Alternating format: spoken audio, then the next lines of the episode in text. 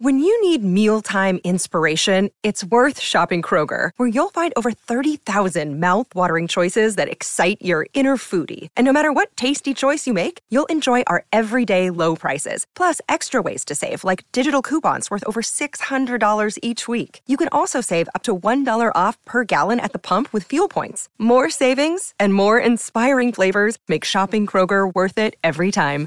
Kroger, fresh for everyone. Fuel restrictions apply. Welcome to the New Books Network. Hello, everybody, and welcome back to The Academic Life, a podcast channel here on New Books Network. I'm Dr. Christina Gessler, the host of the channel, and today we're talking to Dr. Irene Mulvey, who is the president of the American Association of University Professors. And today she's giving us an inside look into that association. Welcome to the show, Irene. Thank you so much, Christina. I am delighted to be invited to your podcast and really excited to have this conversation with you. I am so glad that you're here and that we get this inside look. And I know there's a number of things you're excited to share with us today and things you're passionate about that your organization is advocating for. But before we jump into that, would you please tell us a bit about yourself? Sure. I am a professor of mathematics at Fairfield University, where I've been teaching for 37 years. So I think, um, you know, if people do the subtraction, you can figure out that I sort of got my PhD and came of age in the 1970s as part of the women's movement. And I felt very supported in that era to get a PhD in mathematics. I am also a mom. I have three grown adult children, and um, education, higher education, is my passion. If we could circle back a little bit and talk about when you were a student, how did you decide on mathematics? When did you know that was what you wanted to do? Um, I was always very good in math. I was really good in math at high school. I went to an all girls Catholic school, which I think uh, there were, you know, fewer distractions, and I was able to be good in math without feeling that it was odd for a, a girl to be good at math. And then I went into college, uh, majoring in, planning to major in math, and I still, even when I got to the higher levels of math, I still liked it. I still enjoyed it very much, and I had great teachers and faculty professors that mentored me and uh, suggested I go on to higher ed. I will say I am a first generation uh, college student. Neither of my parents went to college. I'm one of five children, and all five went to college, which was very important to my parents. So I know how higher ed is an engine of social mobility, or it used to be an engine of social mobility, where you really could move forward without incurring tons and tons of student debt, which is a terrible problem brought about by the underfunding of higher education. But back to your question, I was a, a senior in college, and one of the faculty members in a, in a class said to us, math major, class of math majors, so who's going to graduate school? And I said, graduate school, what's that? I had no idea. But you know, the this faculty member was really good at mentoring us, helping us figure out how to apply, where to apply, and what we might do. I got my PhD at Wesleyan University, which is a small PhD program. So I was also extremely well supported there by the faculty. I think it was, you know, if I had been 10 years younger, it would have been more difficult. You'd be fighting for for your chance. But somehow uh, starting my PhD program in 1977, you know, the end of the decade where the women's movement really took hold was fortuitous. And I, I feel that um, I, I know people look back and think uh, we're, we were we were trailblazers. In a sense, we were trailblazers, but we were really supported as a result of the women's movement. And then from there, I went into higher ed, where I've been, like I said, teaching for 40 years. And when you went into higher ed, was tenure track a given? If you got hired as a professor, you could expect that you were on the tenure track and that was accessible and a real thing for you? Yes. Uh, when I got my first job in 1985, um, pretty much everyone in the job market that year was looking for tenure track jobs, expecting tenure track jobs. the jobs we were applying for, for were tenure track jobs. It was absolutely the norm at that time unlike now, as which I'm sure we'll talk about later. But sh- certainly, uh, my first job was a visiting position, a three year visiting position, because it was the best year I got, and I used it as a stepping stone towards um, a tenure track job. But the norm, absolutely, for people getting PhDs back in the 70s and 80s was a tenure track position. That was that was the goal, and that was achievable for nearly everyone. And it sounds like you had mentors along the way. And if I'm reading what you said so far correctly, your family was rooting you on. Yeah, my fa- my family. I don't know if they knew what to make of it once it was past uh, a col- a bachelor's degree, but they're all very supportive. I mean, uh, um, yeah, my parents were very supportive. My my I, I I I'm the family was I'm uh, I have a brother that has a master's degree, but I'm the only one that went past that for a PhD. So I I don't think they knew what to make of it, my parents, but absolutely, I have a very supportive family. We're very close. We're all grown up now, facing retirement. But the but I think the me, the real mentorship was that the um, that that's a good that's a good point. The real mentorship was at the universities because my parents would not have known the first thing about graduate degrees how to apply, where to apply, how to get funding. So the real mentorship came from the faculty that taught me in these schools I went to. And I think that's true for a lot of us. We may have relatives who want to root us on, but they're not going to give us the roadmap.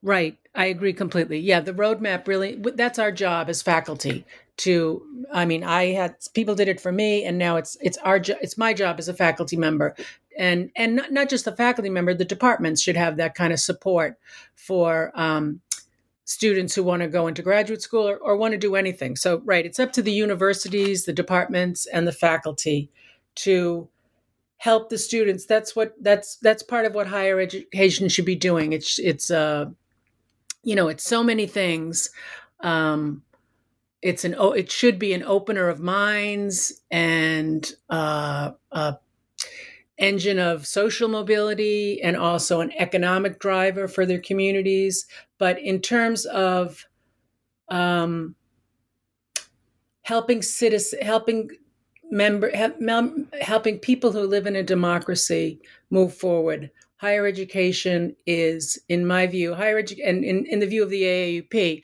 higher education is a public good.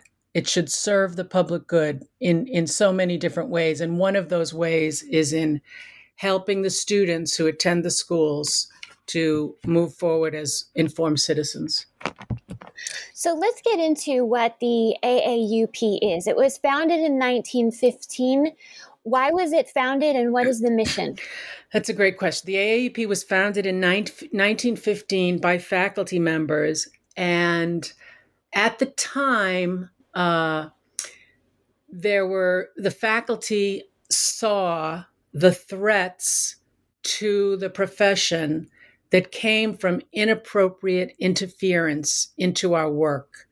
So um, the Dec- the 1915 Declaration of Principles, which was drafted um, at a preliminary meeting, was intended, and I put this in quotes, quote, to make collective action possible.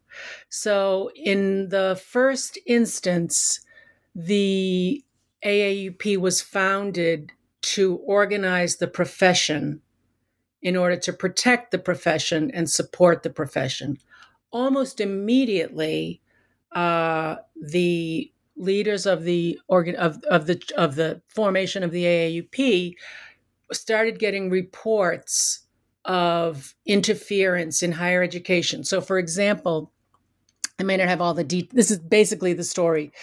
At Stanford, uh, some faculty members were fired by the widow of the Leland Stanford, the benefactor, because she didn't like their research into railroad monopolies. And Stanford had made his money in the railroad industry. So, this is the first um, uh, notification to the AAUP that, that uh, of the threat to academic freedom. And so since then, I mean, within the first year, the AAUP set up this committee on academic freedom and they've been investigating violations of academic freedom. So even though technically our our organization was founded to make collective action possible, really um, its main focus is academic freedom. Advancing academic freedom, protecting academic freedom is the AAUP's core mission. Um, our founders acknowledge, recognize that academic freedom is what's essential for the profession. It's needed for teaching. You know, we you can't have someone tell you you must say this in the classroom. You can't say that in the classroom. That's completely antithetical to what higher education should should be. So academic freedom is needed in teaching. Academic freedom is needed in research um, not for the individual faculty member to do whatever they want, but the academic freedom is for the work. The work should be able to go wherever it leads without interference from someone who doesn't like where that work is going. So it's not in, it's not academic freedom for the individual teacher, it's academic freedom for the for the work. And then you have to have academic freedom. Another component of academic freedom is to be able to speak up about the institution. If you want to criticize the institution, uh, complain about uh, how much money is being put into athletics or that the budget is prioritizing uh, non academic initiatives, academic freedom protects an individual from speaking up like that. And finally, the fourth is extramural utterances. A, a, faculty member should be protected, should have the same free free speech rights as any other person, and shouldn't be disciplined for. Um, for you know something they say on Twitter or or in an op-ed. So I think ba- ma- um, our main focus is academic freedom and I can certainly talk about that for many hours. And our secondary focus is shared governance. That in higher education, there are, uh, it's different from the corporate world or other places because the faculty have expertise in their fields that far surpasses the academic expertise in that field of board members or the administrators or the presidents. So, faculty, because of their academic expertise, have a responsibility and an obligation to um, have dis- they should have decision making authority over anything over which they have primary responsibility. So this is, uh, for example, curriculum, hiring, tenure, promotion, uh, anything that focuses on academics, research. These are all matters over which faculty must exercise primary responsibility. And so in a in an institution where shared governance is working properly, um, in those areas over which faculty exercise primary responsibility, they make decisions which are upheld by the administration and the board. So that's those are our two basic focuses: academic freedom and shared governance. And I know something that's of real concern to you is what's going on with tenure in higher ed and what we should all do about it. Do you want to talk to us about your thoughts, particularly as a person who had the opportunity to pursue tenure and whose cohort had the same opportunity? And you just can't tell grad students that today. Right. Right. I have two two children in academics. One is a one managed to get a tenure track job, and the other is uh, n- not does not have a tenure track position yet. But this is it's a it's a great thing to have brought up. You cannot talk about academic freedom without including tenure because academic freedom is not protected without tenure. The whole point of tenure is to protect academic freedom. And um, so when a faculty member achieves ten is granted tenure after seven years in the full time in the profession, um, they cannot be fired. Except they can be fired, but they can't be disciplined or uh, fired except for adequate cause following an adjudicative hearing before an elected faculty body at which the administration has to make the case for discipline or dismissal. So, academic freedom is a wonderful concept, but it's not protected unless the faculty member has tenure. So, and tenure requires this academic due process that I just articulated. So, um, in lots of places right now, they are attacking tenure. They're they're attacking tenure as if tenure is just job security or just some perk that faculty that professors get that uh, people in other professions don't get. And that is a complete mischaracterization of tenure. Tenure protects academic freedom. If you do away with um, um, tenure then there's no more academic freedom so um, these attacks on tenure are attacks on academic freedom, and attacks on academic freedom are attacks on higher education as a public good necessary in a democracy. And I think uh, what you're probably alluding to, or what most many people probably listening to your podcast will um, may know, is that the percent of professors that have tenure or are in tenure stream positions or that are tenure eligible has decreased dramatically over the last several decades.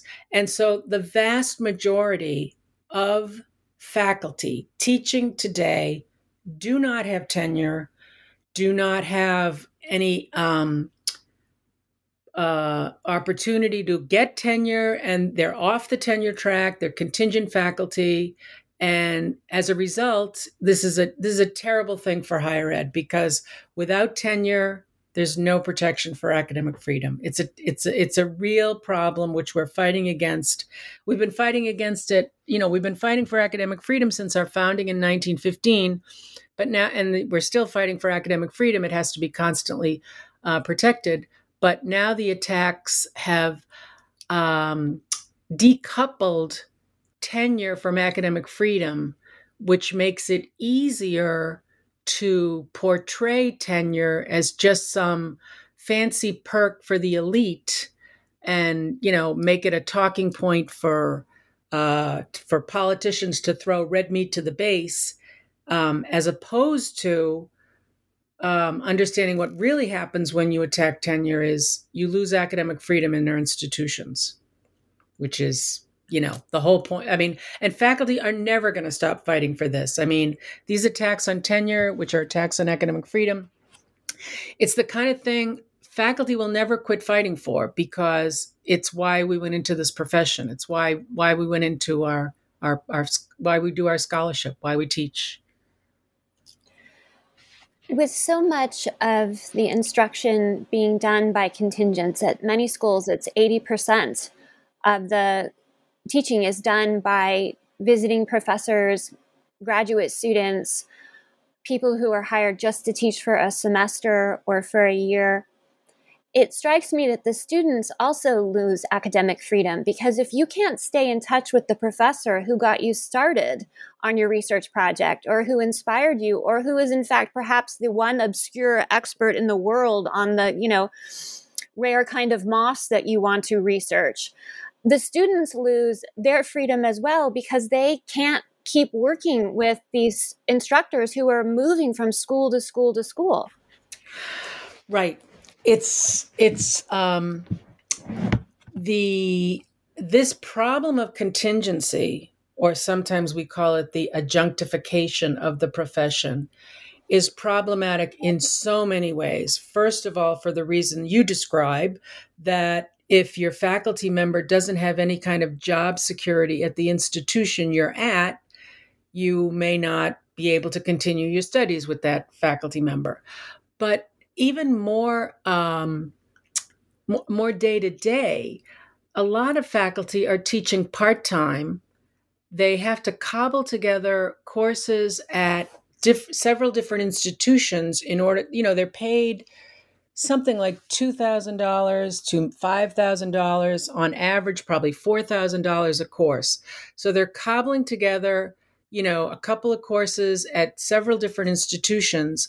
They have no time to spend with their students. They have no, t- they're not available for office hours they don't have an office usually they don't have um, an extension where people can reach them so they're it, the quality of education suffers for the students absolutely because these uh, people are scrambling around trying to make ends meet. We i'm aware of contingent faculty who are cobbling together um, be, you know first of all let's let's be clear. These are these are people who went you know to college and then got a graduate degree and spent all this time on the training and the academic um, expert to gain the academic expertise to to work in some field uh, to, you know to really become an expert and now they find themselves unable to get a job where they can make a living doing this work that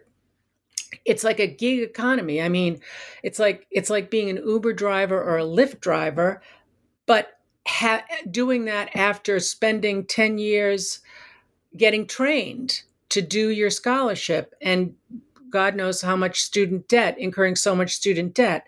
So it's it it's this adjunctification of the profession, this con- problem of contingency results in um, a, a diminishment of the quality of education. There's there's just no way when these faculty are worried about do I have enough money to pay my rent that they can provide, you know, uh, full attention to their students.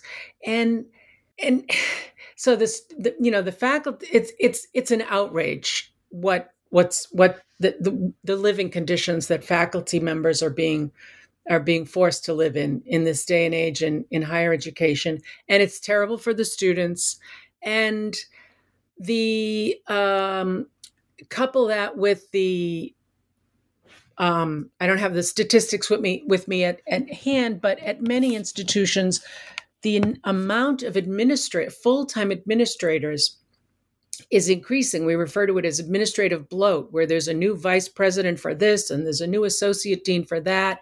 And these are full time employees making much more, you know, making high salaries.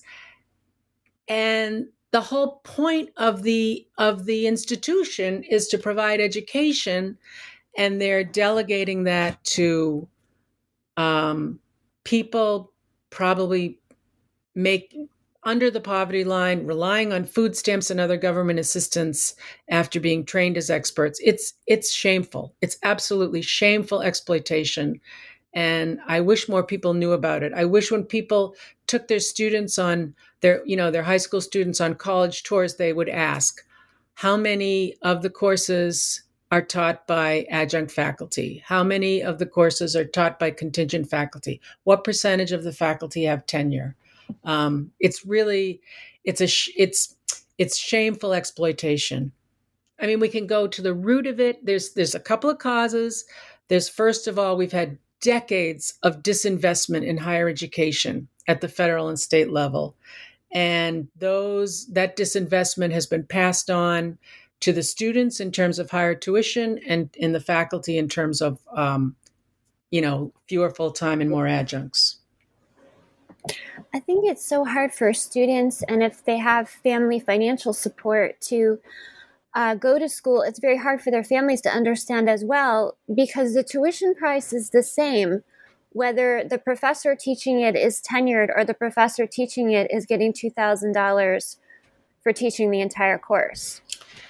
That's exactly right. The tuition is the same no matter who's teaching the course. And in some class in as you said some places it's up to 80% of the faculty are getting paid um, $4000 to teach a course and in, in others you know faculty you know beginning faculty depending on the area of the country could be getting 60 or 70 thousand dollars a year with benefits. The adjuncts not only do they do they get paid next to nothing they typically don't have benefits they don't have health insurance they're not being able to put away money into the retirement. It's it's um, it's complete exploitation, and um, students and their families don't may not understand the extent of it. When they're looking at the tuition bill, I I, I think they can't fathom uh, what we're talking about. You know, the the cost of of tuition if you don't have financial aid is is substantial, as you said, and it, it just wouldn't occur to anybody, I think, to ask. Are, are, are, the people teaching these classes being well paid because you're looking right. at what you're paying for tuition and you're assuming of course they are i can see the bill right right absolutely. I'm sure that's i'm sure that's exactly what happens. People are assuming uh, people are well paid because look at what i'm paying for this education. Yeah. And so the AAUP is very concerned about tenure and they're concerned about um, collective bargaining and all the faculty feeling like they're in this together. What approaches do you advocate and how do people become part of this movement? That's a great question. Um, we are all about, I mean, our organization is. Um, a grassroots organization. We are every member in the AAUP is the member of is a member of a chapter. Most of these chapters are at institutions. Um, you know, if you don't have enough members at an institution to have a chapter, you're in our our so-called at-large chapter. But most of our work is done at the grassroots levels by members in chapters. And so our issue our our goal is to organize faculty into AAUP chapters wherever wherever we can. We we're we're a uh, we're a we're a historic organization. We've been around for 1915. We've been um, setting the standards for this profession for 107 years. We have all sorts of statements on contingent faculty and that um, contingent faculty should be allowed to serve in in uh, governance on faculty senates and so on. You know, we have a we have a lot of statements on contingent faculty. We've been working hard on that, um, and I think right now the organizing movement of unionization is um, inspiring and uh, it's difficult there's there's some there's some hurdles to organizing full-time faculty at private institutions and there's some diff- hurdles to organizing full time faculty at public institutions in certain states. But contingent faculty organizing is does not have the same kinds of hurdles. So, um, and contingent faculty are, are organizing into collective bargaining units around the country. And we're looking forward to doing more of that in the future. Um, right now, we are uh, in discussions with the American Federation of Teachers on an affiliation that would help us help the AAUP um, with reach more deeply into the profession than we are able to right now.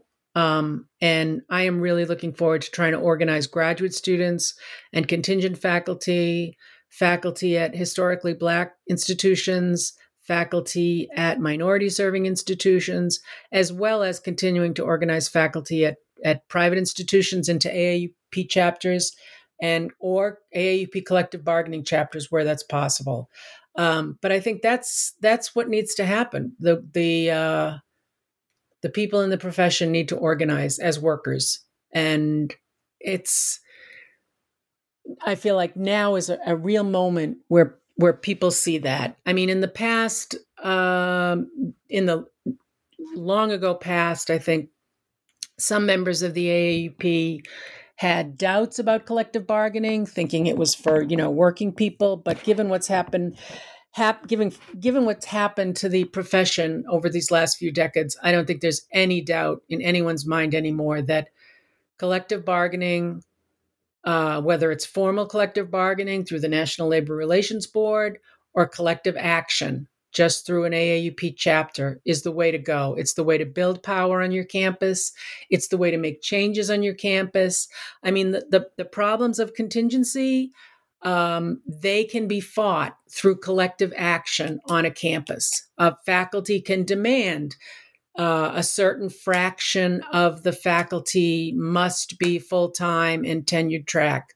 A faculty can demand their appropriate role in shared governance, and it's there's power in power in numbers. There's power in collective action. So um, I feel like at this moment in time, um, organizing, collective collective organizing is more popular i mean is more popular than ever and the successes that people are seeing you know at starbucks and amazon um, i hope will translate into more organizing for us we've done organizing over the last few years we've done we've organized several chapters jointly with the american federation of teachers and these are some of our you know we've organized in the university of new mexico university of alaska university of vermont um, uh, but I think going forward, there are there are opportunities in the future to continue organizing those kinds of schools, but to continue,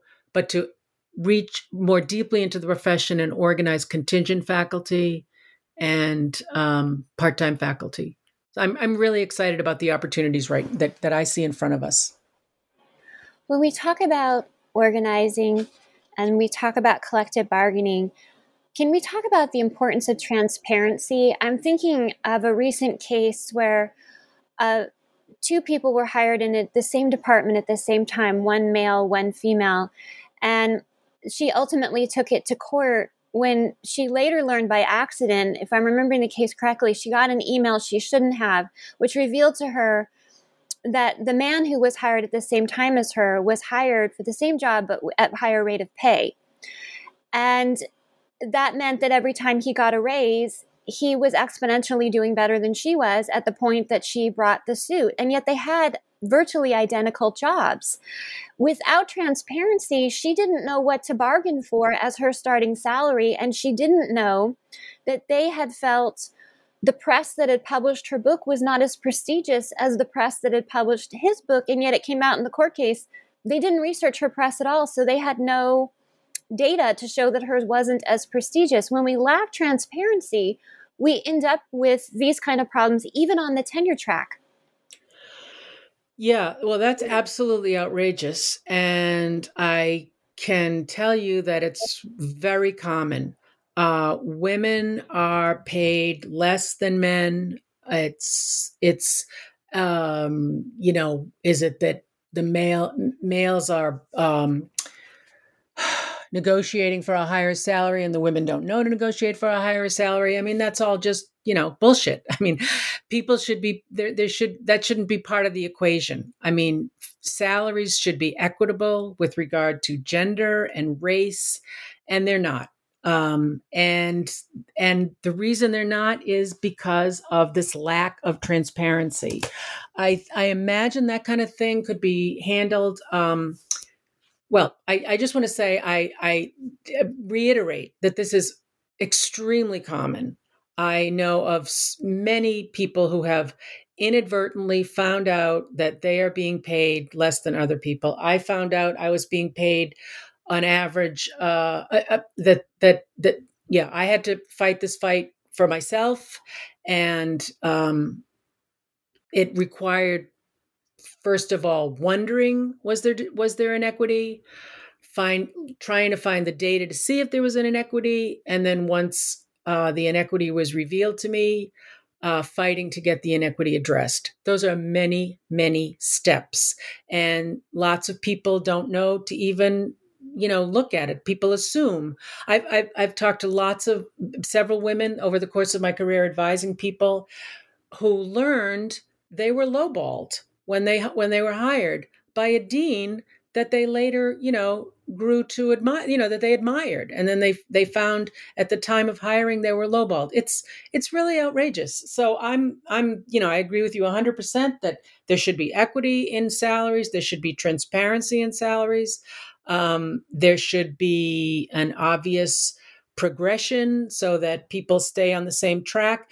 And that, you know, I'm a professor of mathematics, as I said at the beginning, that little thing, even the difference of $1,000 or $500 or $2,000 um, in base pay when you start your salary, that will translate into, you know, a, a very substantial amount of money by the end of the by the end of a career and also translate into a substantial difference in retirement savings. So it's not a little thing it's a big thing and it's you know it's it's systemic with women and also with faculty of color. It's this it's it's uh it's you know it's this systemic racism that we see in the in the society. You know higher ed- education isn't immune to that so um, there are also those those inequities there.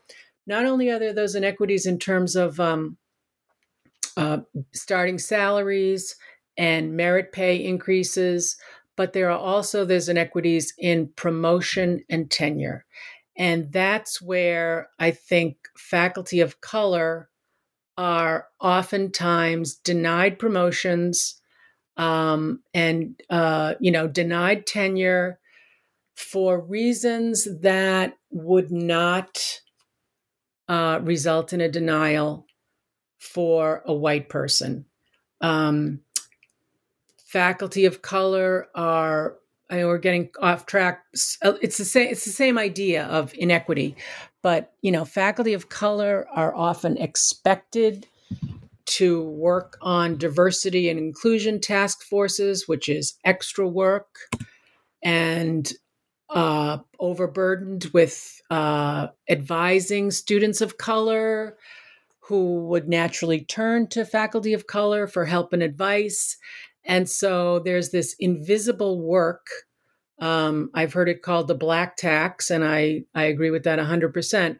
There's this invisible work that burdens faculty of color, burns out faculty of color, and then, and, you know, a white counterpart is just, you know, teaching their classes and pub, take using all their spare time for research to publish and write books and um, then it's you know it's it's the the shadow of systemic racism that that ends up uh, keeping faculty of color from the higher ranks of academia. This is another problem. This is something the AAUP is deeply concerned about, and we're we're but you know it's a it's a systemic problem it's higher education is immune from it the AAUP isn't immune from it so we've we've taken on um, a racial equity initiative, which has involved training for the staff and the elected leaders, and and um, we're we're working hard on this. But I forgot where we started with this question, but it was oh yeah, it was um, transparency in salaries and inequity in salaries. I think when in a collective bargaining situation, those kinds of things can be addressed because um, you know there's typically a grievance procedure that ideally would result in some kind of binding arbitration. But um, organizing is a great answer to a lot of the problems that plague our profession. Organ- grassroots organizing and the AAUP is the national association that's been protecting the profession for nine for 107 years is here to help. We have tons of resources. Our we have you know uh, statements and investigations that um, are considered sort of case law in you know air quotes case law in the in the profession i mean the the um, the resources of the aaup are formidable and to get them to work we need faculty organized on campuses to promulgate our statements and our principles and our um, standards. So I, I'm, I got was a lot of you asked my, made that question so long ago about uh, transparency and salaries, but I think the bottom line is organizing on campuses based on AAUP principles is one way to fight back against all the problems in our profession. And it sounds like talking about this, the case that I'm referring to, the male professor had no idea because they had they had each had their interviews separately they'd signed their contracts separately and if i'm remembering correctly he was actually helpful in providing information to her for the suit um, because he was in no part of her being underpaid while he was properly paid that he he hadn't participated in that he hadn't known about it and it strikes me that as we talk more and we organize more, these conversations can more organically happen. There could be far more allies out there than anyone realizes because this stuff is still hidden. Right. I agree. I think that's also not uncommon for the male professor who was overpaid or paid higher than the female professor at the, you know, doing the same job. I I absolutely would would imagine that person is completely innocent of any any wrongdoing here. It's it's the it's the I would blame for these kind of things. I would blame the administration, who are nickel and diming, you know, hires and um, uh, you know, they're pulling the strings and looking at the overall budget and trying to save money where they can, but um, saving money in this way is is I don't know how anyone could do it. It's un- unconscionable to to do some. I don't know how anyone could do that. I also think, uh, speaking of um, um, finding allies in unexpected places, I think you're right. With organizing, is is you absolutely can uh, find allies in unexpected places. Faculty organizations can partner with student organizations to move forward. Uh, with staff associations, I mean, we're all um, and with graduate students, you know, we're we're some some of those groups were all workers on campus. We work there. I mean, uh, we during the pandemic, many of our administrations were sending us, you know, heartfelt emails thanking us for all we did to keep the institutions running during the pandemic. When really, what they should have been doing was sending those emails and some kind of a bonus or you know course release for a few years from now because we all believe in the mission of our institutions, but it's a job. We work there. We're workers, and we should be treated with respect like workers. We should demand the respect respect we deserve as workers. And so, um, finding common ground with staff associations and graduate student associations and student groups is a way to build power and and um, make sure that the that the institution lives up to its mission I think you know every all those groups would be all in for the missions of these institutions, which are which are about higher education and higher education as a common good. Another place, um, kind of back to where we talked about earlier in the podcast, was the problems with tenure. Um, this may be a little inside baseball, but you know uh, the tenure, the the attacks on tenure that I see are coming from legislators or governors like the governor, lieutenant governor of Texas, Dan Patrick, attacked tenure. Um, the Florida is attacking tenure. These are happening at the legislate, legislative or governor level, and um, they are, in my view, um, completely without content. They are, they are. Um, what do I say? They're they're um, they're dog whistles for the base. They have nothing to do with tenure. They are talking points that these people think they can use to get votes in the next, next election. Now, administ- and, and administrators at these institutions where tenure may be taken away because of state action, they see the danger here and I believe that administrator administrations, presidents and administrations of universities, as long as they're not in the pocket of the governor or the legislature, will see the danger to this uh, the, these laws threatening to take away tenure and will find common ground with the faculty. I don't know that how how uh, outspoken they'll be about um, um, their disagreement with the legislature, with the governor. But I, I do think that um, presidents of institutions, as long as they're not in the pockets of the governor, and um, administra- senior administration in, in, in institutions will see that these attacks on tenure will result in um, will have an impact on recruiting faculty and reta- retaining faculty.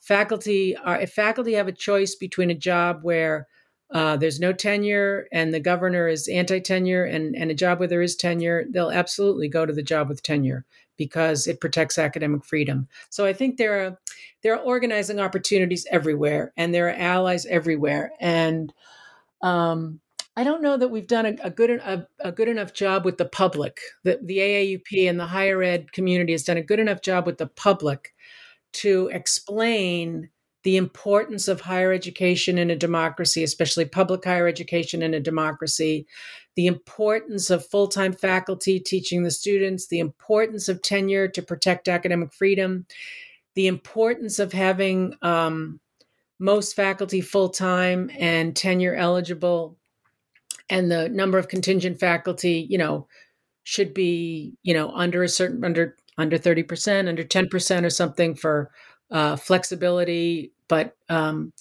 that that's that's something where I don't know that that we've done a, a good enough job, but maybe your podcast will help. it strikes me that if we lose tenure and it becomes all contingent for people to try to understand. It would be as though your high school was taught entirely for all four years by a rotating cast of substitutes. Um yeah it would because at the college level you're just going to have a rotating group of uh, you know people come in and teach the courses but there's no one who will stay longer than a few months. Yeah. I think that's that's a problem I agree, but you know, some some contingent faculty do stay for a long time. There are long-term, you know, full-time contingent faculty and short-term contingent faculty stay at the same place for a long time. So, but what you what you articulate is a danger, but I think the real danger is when you've got everyone contingent and worried about whether or not they'll get a contract for next semester. So, picture someone in a classroom concerned about will I be rehired next year? Well, that's going to have an effect on conversations they have in the classroom. They may self censor themselves on difficult conversations because they don't want students to complain about what's being discussed in the conversation. It may, it'll certainly, it'll, it'll likely result in grade inflation because, you know, if you're too many students are complaining that their grades are too low, um, you're liable to be not hired back again um, you'll it it it really the it, it, it the the quality of education is liable to suffer not because the adjunct faculty don't want to do the right thing but and and many of them will do the right thing but but if you're if you're really worried about your actual livelihood being taken away from you um, then that will have an effect on how you teach what you decide to research, whether or not you'll decide to do a research project that might take three or four years to come to fruition because after two years with nothing to show for it, you know, you might be let go. So I think it's, it is like you said, it's like, uh, the and and contingent faculty are liable not to have the same kind of connection to the department and the institution like your your analogy about you know four years of substitute teachers um, if the institution isn't going to make the commitment to that faculty member, um, then I I'm I agree with you. The the faculty member is less likely to make the commitment to the institution. They will make the commitment to the students because I have never seen adjunct faculty who aren't committed to the students and to the teaching and to the subject. But um, the commitment to the institution is less likely to be made and, and that's to the detriment of the of the school. And it's to the detriment of research as well. You touched on that a moment ago but applying for grants and fellowships if you're contingent a lot of those doors are shut to you.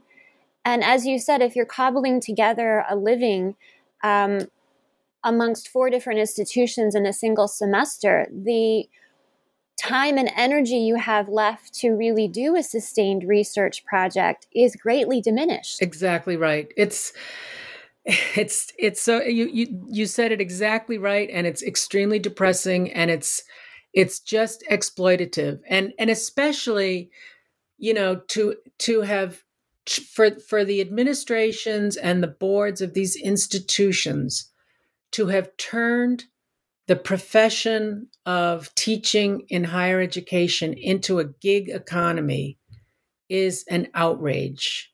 And and you know as i said a few a little a few minutes earlier in the podcast i mean we're talking about people who have dedicated themselves to their field to their scholarship to teaching and researching in a field. And they've dedicated themselves to this you know at great personal expense of money and time and now they end up at the other end of their of their uh, education in a gig economy. It's it's an absolute it's absolutely shameful. And you know, I hope we can. I, my goal. I, I see opportunities in the future. We're doing what we can to help organize at contingent faculty. I mean, as I said, if you go onto the AAUP website, we have lots of resources for contingent faculty, um, and we've been we've been working on this problem of contingency for a while. But I do see opportunities right now. I feel like it's a it's a great time right now for organizing workers across the spectrum of jobs, and in particular in higher education. One final thing um, that's I think we've touched on, but we haven't said explicitly, is the importance of relationships. Faculty rely on each other, they get to know students. Knowledge is not something you want to do all by yourself alone. It's something that you want to share and that gets better because you've shared it. A huge part of academic freedom is letting the knowledge permeate out and to get feedback on it and to have it be this living thing that many, many people are engaging with. And the core of that is the sustained relationships. Right. I mean that's that's right. I mean that's um within the academy um you know it's Right. Departments have there are relationships within a department, there are relationships within a field, there are relationships within classes, and these are all essential to um, creating knowledge, to disseminating knowledge, to moving research forward. These are um, these are essential, and and um, and I think it's in many cases why people have gone into this profession. I think um, there are some faculty that are just strictly researchers, and but I think the vast majority of faculty went into this position, went into their position, went into this profession to be able to teach the next generation, to bring the next generation along you know the way the way we were brought along by our our our professors. So i think that relationship the the relationship between faculty and students in terms of creating knowledge and creative you know making these students better writers better thinkers critical thinkers it's um it's probably the reason many people went into the profession and it's it's probably one of the most rewarding parts of the profession is those relationships we're able to build with undergraduates and graduate students and and colleagues in the department and colleagues in our fields and being able to be in touch with them in the future should they want to reach out. It's it's one of the disadvantages of being contingent. Your email address disappears when your semester of teaching is over. It's very hard to maintain connections and to even write letters of recommendation for, for people you'd love to write one for, but the only email address they have for you ended on the last day of that semester. Yeah, that's really uh, outrageous exploitation. I mean, yeah, we have. I I, I received an email from a fa- former student just today or yesterday, and she's teaching at a high school in a Jesuit affiliated high school in Harlem, and wanted to know did I did I know students who could. Um, who, she's going to be the, the chair of her depart of her high school department. I don't know when she graduated, 10, 15 years ago, but she was able to reach out to me because I still have the same email address. It's, it's, yeah, I, uh, this, this contingency problem has really made the the, the, adjunctification of the profession has really made uh, a lot of problems in the in the profession not least of which what you're saying adjunct faculty lose their email. Those students who they may have had real connections with simply cannot get in touch with them to connect much less to ask for a letter of recommendation from someone who may know them better than anyone else in in the field. Um, and I, my understanding is that certain many places, uh, adjunct faculty lose their library privileges at the when the you know when the last day of the semester is over. You turn in your grades and and um, you're gone. It's it's how can you feel a part of the institution when they kick you to the curb like that? It's how, how and how can you keep doing your research when the library just said i'm sorry right. your card's no good. Right. Right. Yeah. Well we only have a couple minutes left and i uh, i want to ask you my final question I like to ask all my guests, which is what gives you hope? That's a great question. Um, I think what gives me hope is the youth of the nation in all respects.